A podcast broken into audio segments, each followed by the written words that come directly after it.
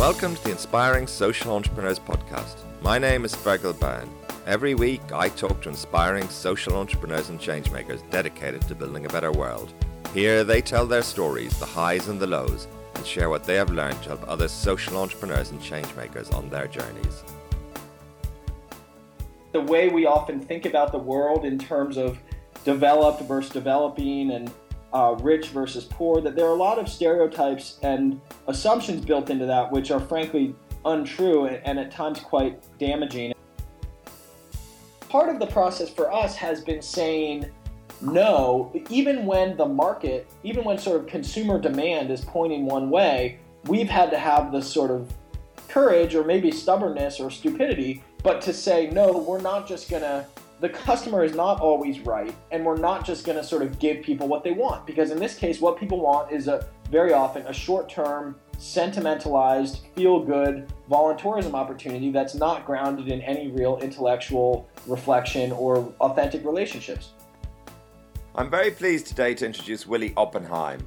Willie is founder of Omprakash Foundation, a US-based international nonprofit set up in 2005.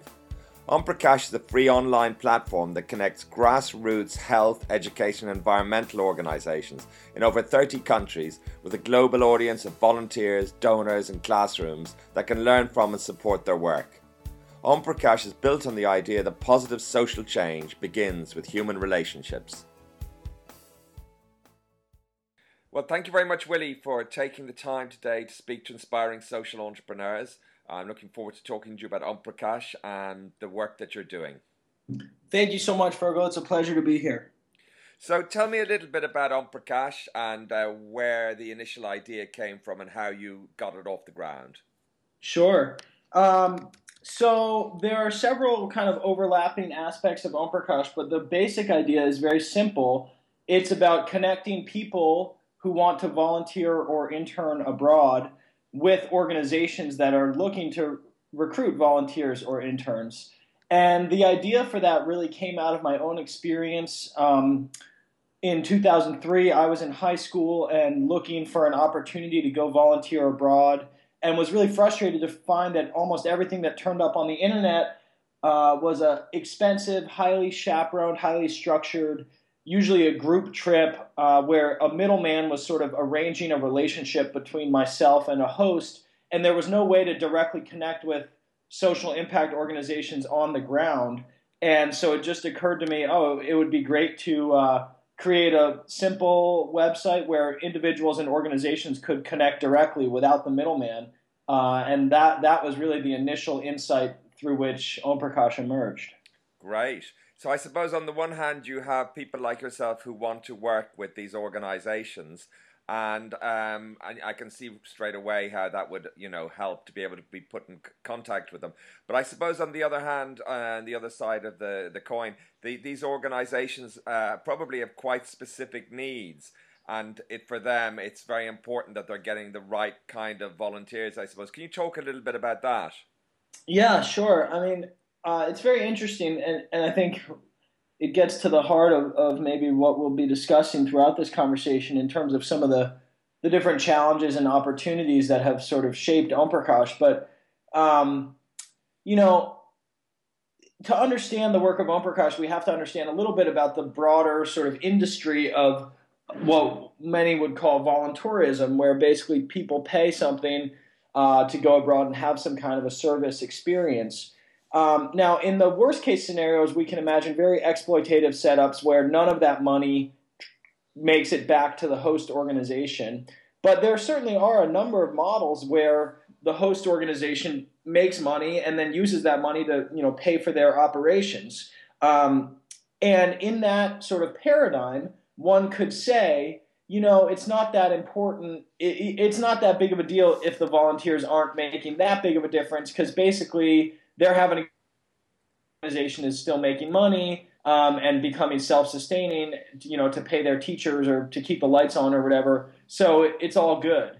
And I suppose in my mind, although I recognize that, sure, in some cases that model might work well for everyone, but as your question sort of hinted at, there are a lot of cases where a host organization might be looking to recruit some very specific skills for perhaps a longer amount of time. And in that case, the existing sort of paradigm of volunteerism doesn't really doesn't fit the bill. It doesn't actually help the organizations meet their needs. And so indeed, a big part of the focus for Omprakash is not just, okay, let's, you know, create opportunities that are going to be fun for volunteers, but really it is, at the end of the day, all about our partner organizations being able to use our site to recruit the skills that they need.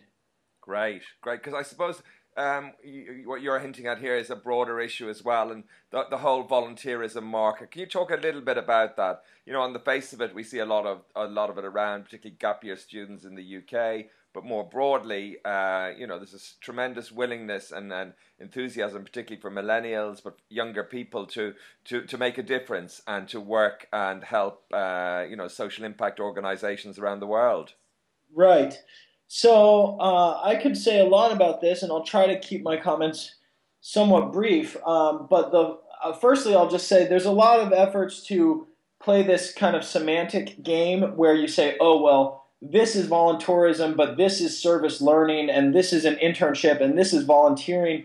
But in some ways, I think those distinctions obscure more than they elucidate, because I think the larger trend that we're really talking about here is people, generally young people, from more privileged contexts, let's call it the global north, who want to go to the so-called global south or, you know, so-called developing countries and do some kind of good.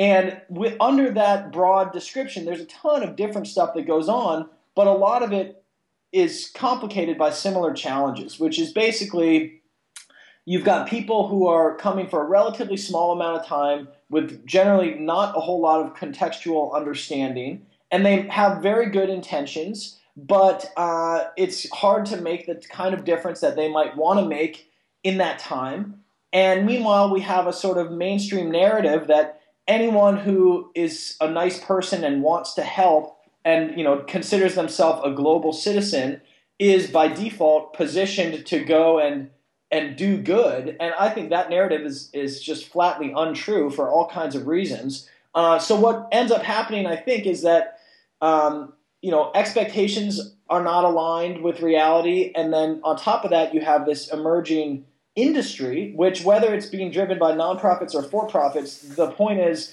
there are still there's money being made and there are incentives that go along with that. And our analysis is that the outcome of a lot of this stuff is people end up paying in one form or another to do some kind of volunteering or internship or service learning or whatever you call it, and very often the outcomes are suboptimal, both in terms of the impact they have on the organization and in terms of their own learning. And so Omprakash has set out to really change that, to move around those incentives a little bit so that hopefully the host organizations benefit more, they get more highly skilled and more impactful volunteers, the individuals benefit more, and at the end of the day, everyone walks away having had a more robust learning experience. Right, that makes a lot of sense. What's the scale of your operation though, Willie, and tell us a little bit about how you've grown the business. Sure, so at the moment we have about 170 partner organizations spread out across over 40 countries. These organizations are totally autonomous. They have all applied to join our network over the years. We started in 2004 with just a handful of organizations in India. So you can see that the scope of the network has really grown a lot.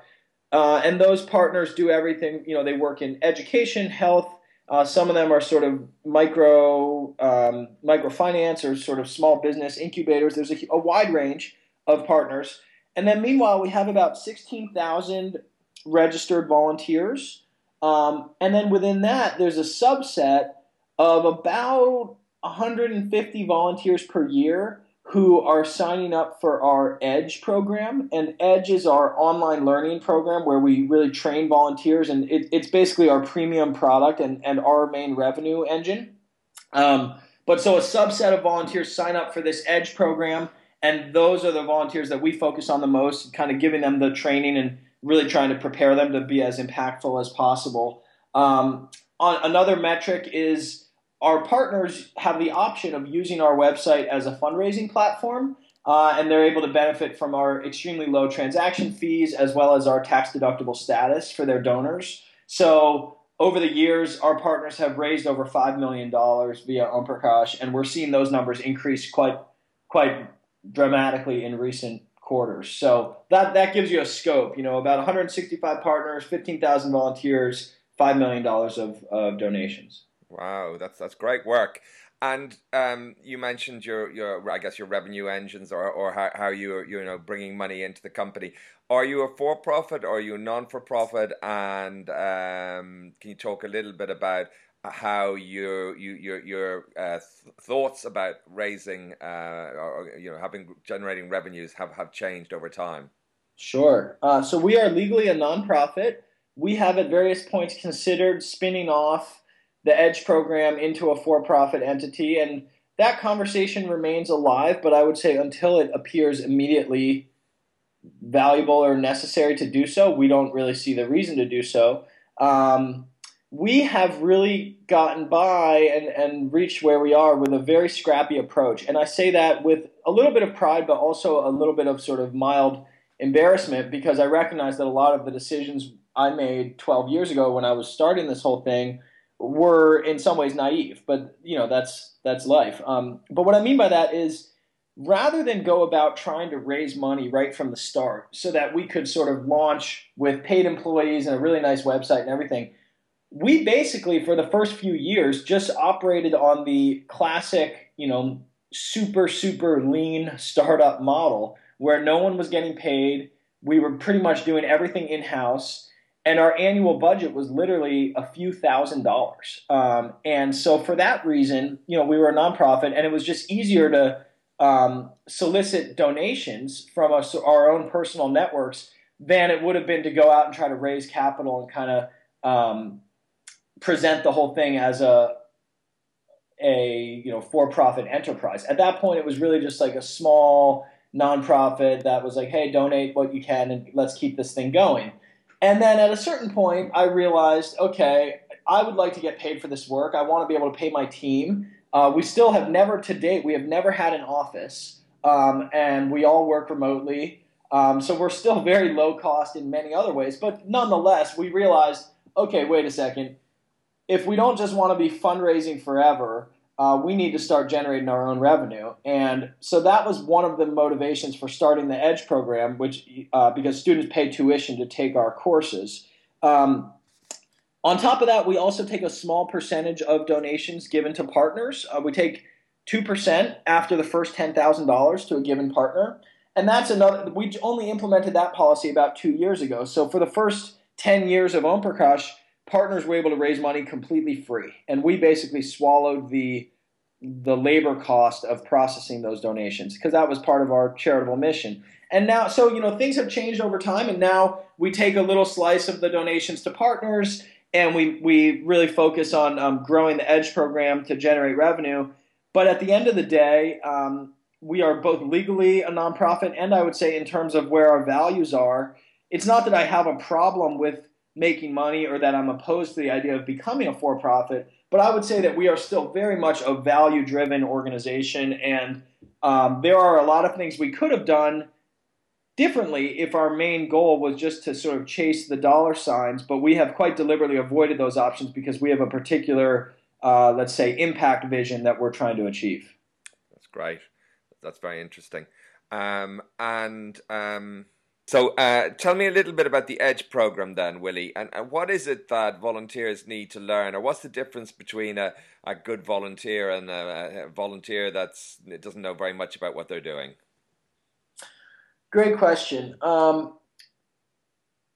So the standard EDGE program is 12 units long, and we do a ton of customization and we offer courses of all lengths, but I'll just describe the standard program because I think it paints a good picture of where our priorities are, and essentially it's sort of a negative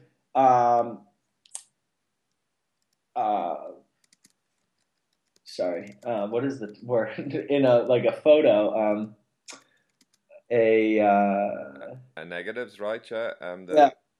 Anyway, the EDGE curriculum is essentially an image of what we think okay, scratch that. I was trying to say it's a negative image of a bad volunteer, but we're not going to go there. So, okay, let me describe the standard 12-unit EDGE curriculum.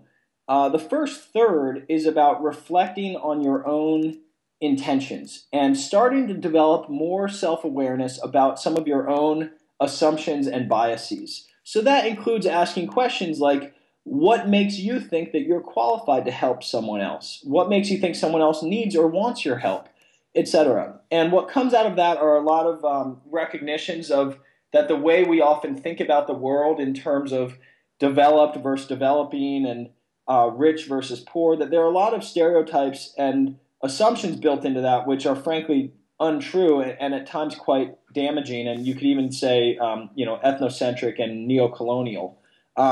That's sort of the first third of the course. The middle third is focused on understanding the context that we are in, and that means understanding something about the last 50 or 60 years of so-called international development policy from an economic standpoint, from a political standpoint, and from an environmental standpoint, among others. And so that's really giving students some of the big picture contextual knowledge that they need to go and understand what it is that's going on in their particular field location.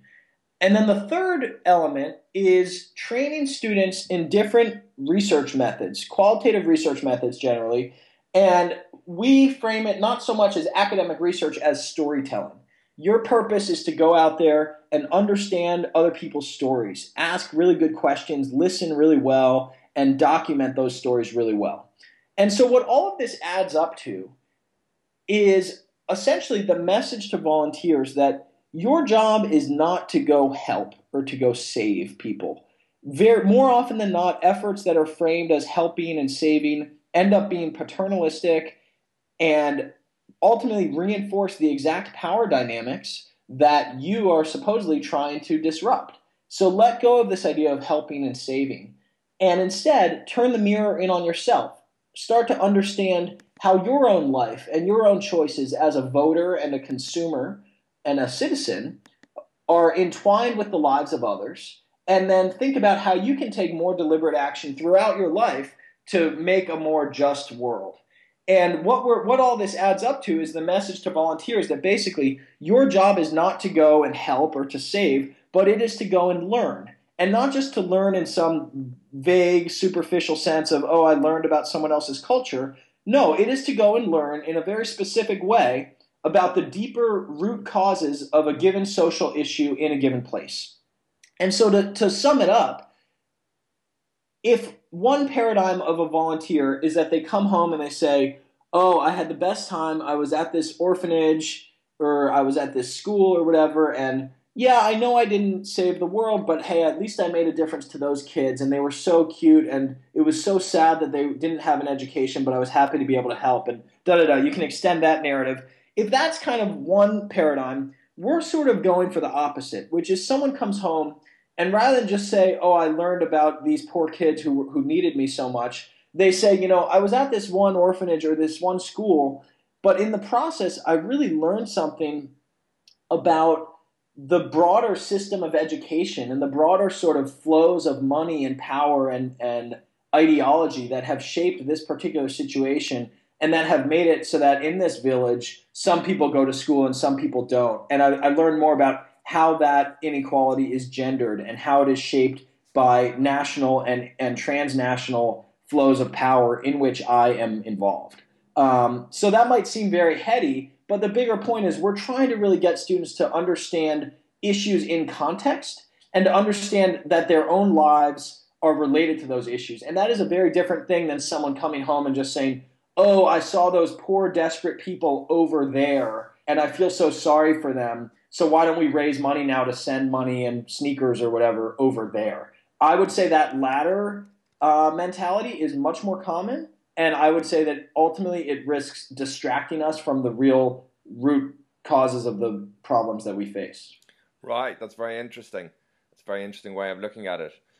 It seems, Willie, as you've developed the organization, you've gone and in different directions at the same time. I think it sounds like you're pursuing what you believe are interesting, important questions, and following those as they emerge.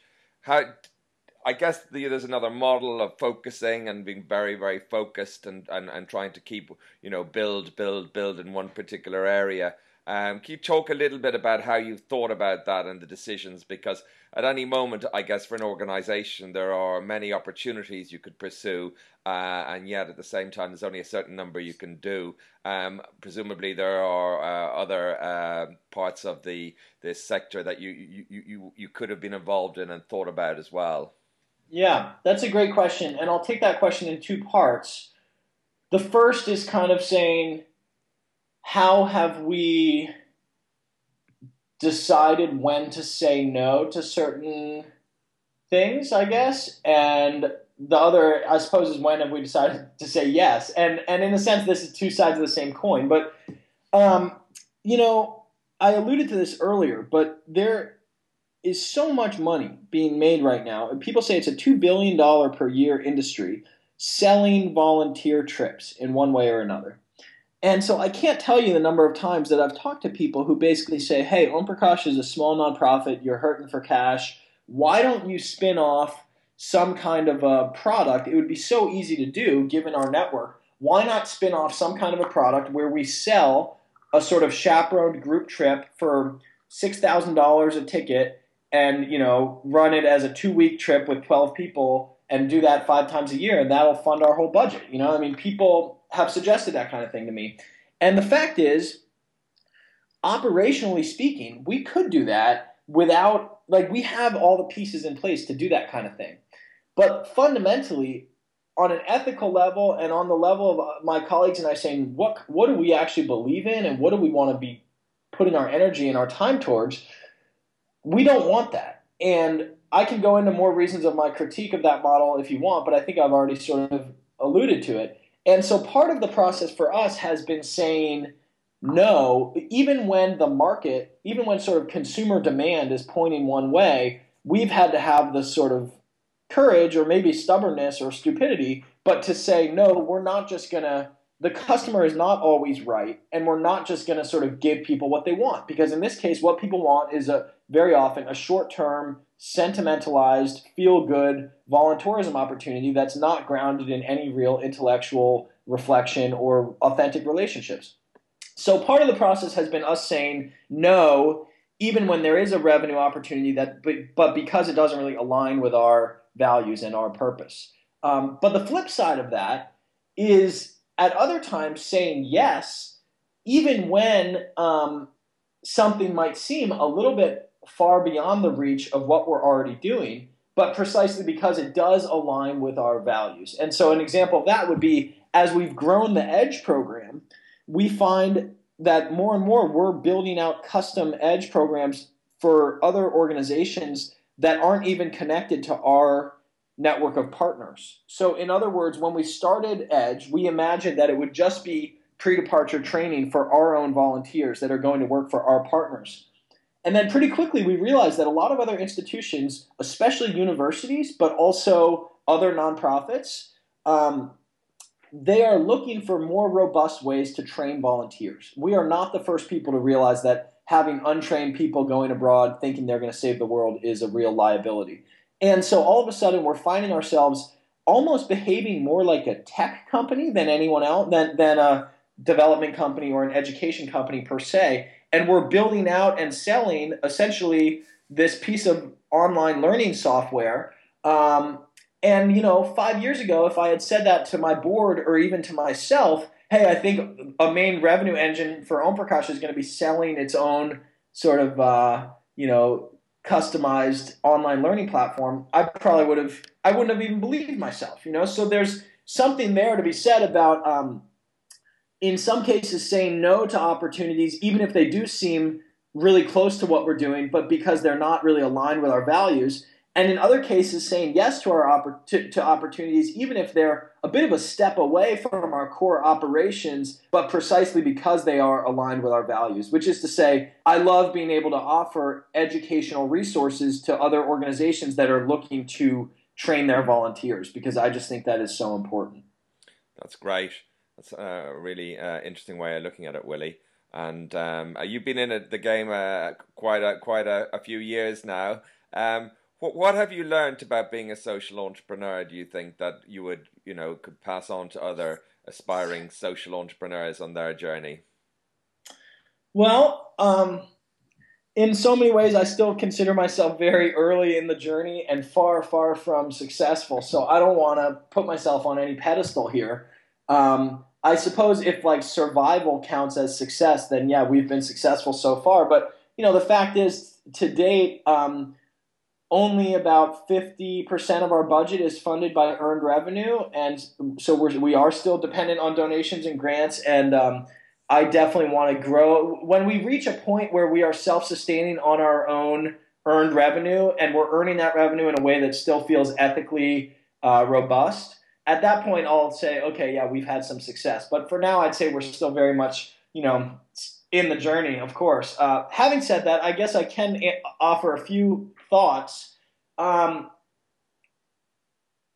You know, the whole space of social entrepreneurship is so full of buzzwords and so full of people who just want to get you excited about the next shiny, flashy thing. And maybe I'm cynical, but I just really, really worry about that. And I worry that the whole sphere of social entrepreneurship and innovation and enterprise and all of these hot topics have sort of become a thinly veiled way of promoting a certain market-driven ideology that is quite damaging and has been shown to be quite damaging, especially when applied to issues of global inequality and poverty. You know, it's hardly a new thing to observe that neoliberal, market-driven economic reasoning in many cases increases inequality rather than reduces it. So that's my first piece of advice, or just warning, is that this assumption that somehow as a social entrepreneur, the core purpose is to find market-driven solutions to every problem, and that somehow every problem can or should or will be solved by the next sexy app or, you know, gadget that you're going to sell and make a bunch of money from, I just think, in a sense, is totally farcical. So I'm very skeptical of that. I think if we accommodate a broader definition where, sure, of course, we use market-based mechanisms when we can, but we also recognize that in many cases we need government interventions, or we need sort of third sector incentives and interventions in order to correct certain social problems. I'm comfortable with a broader definition of social entrepreneurship like that. But so that's my first point, is just not being overly stuck in this sort of obsession with you know, oh, well, you have to run it like a business and the market's going to save everything. I just think that's somewhat ludicrous, to be honest. Secondly, and very much in line with that, is just recognizing that the sort of customer is always right mentality is very often wrong in my mind, especially when your customers are not necessarily the people that you're supposedly trying to serve. And so, in other words, a lot of these popular, well-known models of, for example, like one-for-one, okay, I'm going to sell a product here and then use the revenue to give something away somewhere else, people are very quick to assume, oh, well, hey, people are buying it and we're giving X away, therefore, it must be successful. You know, listen to what the market is telling you. And again, I just think that's totally backwards, because you're, in that sense, you're confusing you know, what your investors or your consumers are telling you with what your impact actually is. And giving away a certain number of shoes or books or toothbrushes or whatever doesn't amount to impact, especially not if we don't even really know whether those items are wanted or whether they're being used. So I guess that's my second point, is just having a robust understanding and a critical self-reflection about your own intended impact and your actual impact, and not mixing up sort of sales with impact, which I think happens all too often in the sort of buzzwordy space of social entrepreneurship. That's very thoughtful, Willie. You've touched on some really important points there that have come up in other interviews, but I think you've articulated those in a very clear way, and certainly it's food for thought. Your point is well taken there, Willie, and I think there's good ground to really reflect on these issues. So what then is on the horizon for the next few years, Willie? Just finally, what's your vision? Where do you want to get to? Well, for one thing, we're really experiencing a lot of exciting growth with the EDGE program, particularly in our university partnerships. So that's a big focus for the next few years. I want to reshape, or at least put a big dent in, what global engagement looks like at the university level. And I think Omprakash is very well positioned to have that kind of impact. I think almost every university that I've visited or spoken to in the last few years, and there have been a lot of them, almost every single one has something in its mission statement or right on the homepage of its website about creating global learners, global citizens, global impact. There's an increasing attention to sort of the global connectedness and the global reach of higher education. But I think very often there is not a mechanism for building really authentic global partnerships and for enabling students to have really immersive global learning experiences. And Omprakash is really well positioned to do that, to provide that, and to provide it in a way that is really customized for each university and really grounded in serious academic work. And it's not just kind of superficial, kind of pat yourself on the back for going somewhere to paint a fence type of work. So that's one really big thing, is continuing to grow our footprint in the university space. Another totally different thing, which is very new for us, is we have a new section of our site called Global Dialogue, which allows all of our partner organizations to sort of exchange and dialogue with each other, but also with outside experts. And one thing that my colleagues and I are really concerned about is how much international development conversations and research happen in their own little echo chambers of you know, generally somewhat academic or politicized, quote-unquote, experts talking about their ideas with each other. And we now have this growing network of social impact leaders who are working on the ground around the world, many of whom don't have a college degree or maybe even a high school degree, but they're all experts in their own right. And so we want to increasingly position Omprakash as a place where a researcher or a policymaker or whatever it may be can go and sort of float their ideas around with other local stakeholders from around the world. And so we are trying to really grow that dimension of what we do, and you can imagine that would lead to all kinds of new relationships and collaborations. And finally, we are pretty excited about our potential as a financial as a center for fundraising and really as a financial tool for young nonprofits around the world. All of our partners can use our site for fundraising. It's tax deductible because we're a US-based nonprofit. But in addition to that, we have now enabled BitPay and Bitcoin on our site, for example. And all of this just amounts to sort of different versions of the same story, which is we're trying to help small grassroots social impact organizations use our site to really grow and amplify their impact and their message. And if that means recruiting interns from around the world, or if that means building relationships with universities or researchers, or if that means being able to raise money and receive donations via Bitcoin with virtually zero transaction costs, all of that is a huge asset for a small grassroots social impact organization, and they can access all of that simply by having an internet connection and an Omprakash partnership. Well, that's a great vision, Willie, and I wish you the very best of success. It's been great talking to you today. Thank you so much for sharing the work that you've done and the work that you're doing and your vision for the future. Fergal, it's been my pleasure. Thank you so much. Thank you for listening to the Inspiring Social Entrepreneur podcast. I hope you found this interview inspiring. Please make sure to visit www.inspiringsocialentrepreneurs.com and subscribe to make sure you don't miss any future podcasts.